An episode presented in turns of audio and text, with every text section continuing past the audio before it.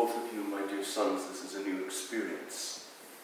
This long Christmas vigil in the night.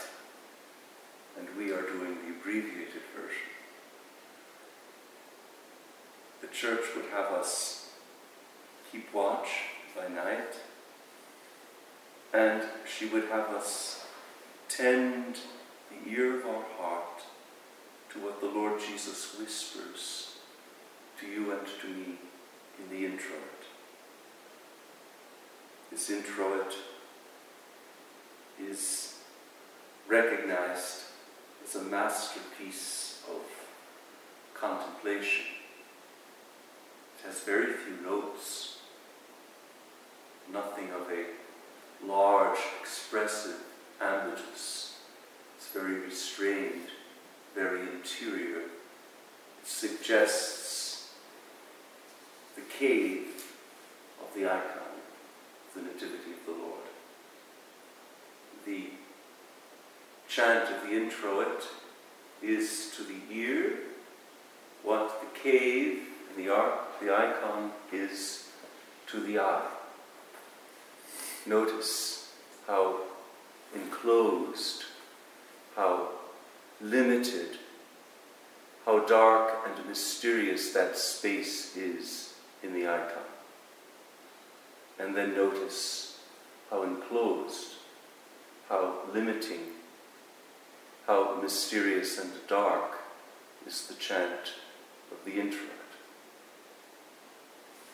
This introit takes us into the very life of the three divine persons.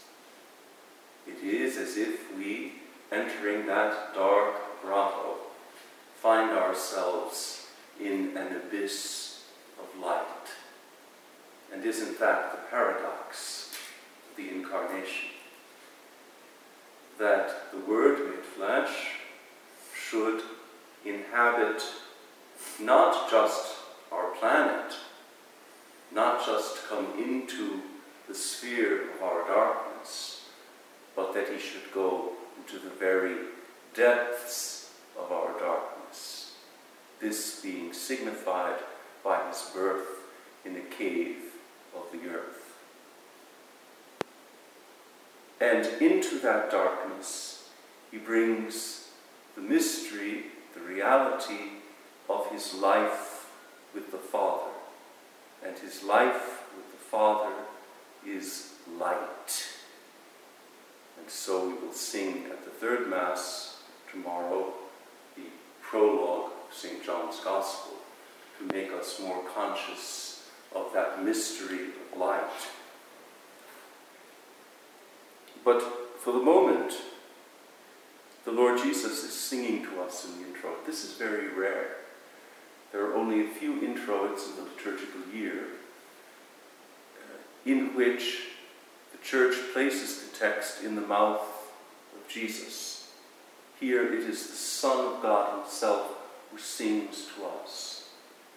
And what does He sing? The Lord, that is to say, my Father, said to me, Thou art my Son. Today have I begotten thee.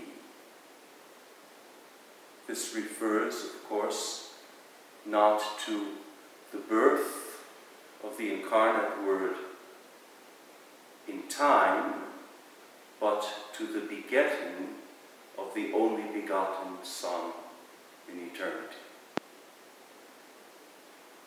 And the Father addresses the Son with an infinite fatherly tenderness. Every fatherly tenderness among humans is but the palest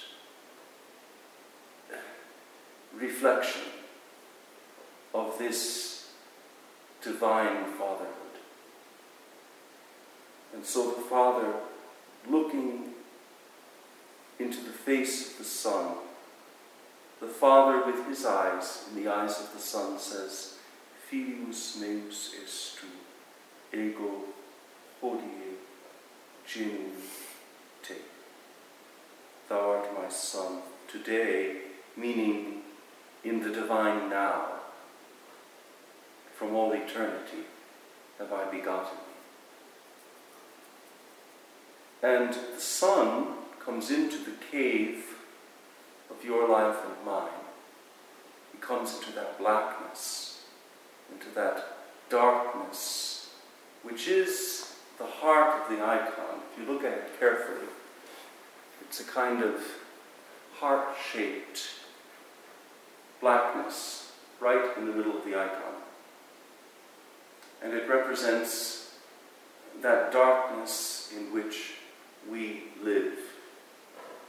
And the Word comes into that darkness that is mine and yours, and He says to me and to you, Do you know what my Father says to me from all eternity? He says to me, Thou art my Son, today have I begotten thee. And what He says to me now, because I am born in flesh like yours, of the Virgin Mary, what he says to me, he says to you. This is the mystery that we celebrate in this night. That the same God and Father, who from all eternity addresses the word, saying, Thou art my Son, because the Son is born of Mary in this holy night, says to me and to you, Thou art my Son. Thou art my son Benedict. Thou art my son Robbie. Thou art my son Mark. Ye have become sons in the Son. This means that in Christ we are recognized, loved, cherished, wanted, cared for, held. This means that in Christ we shall never be abandoned, never cast away. We belong to Christ. All that the Father has given the Son, the Son gives to the Father, and the Father does not refuse. There is, in this mystery of darkness and coldness that is Bethlehem, a blanket of divine love that Mary puts over us and tucks in around us.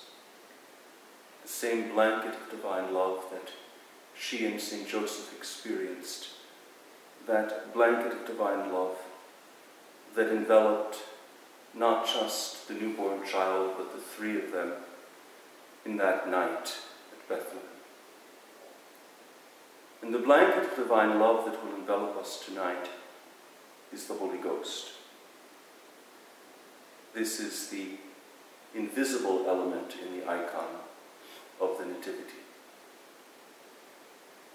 The blanket of divine love will envelop us when we receive the body and blood of the Son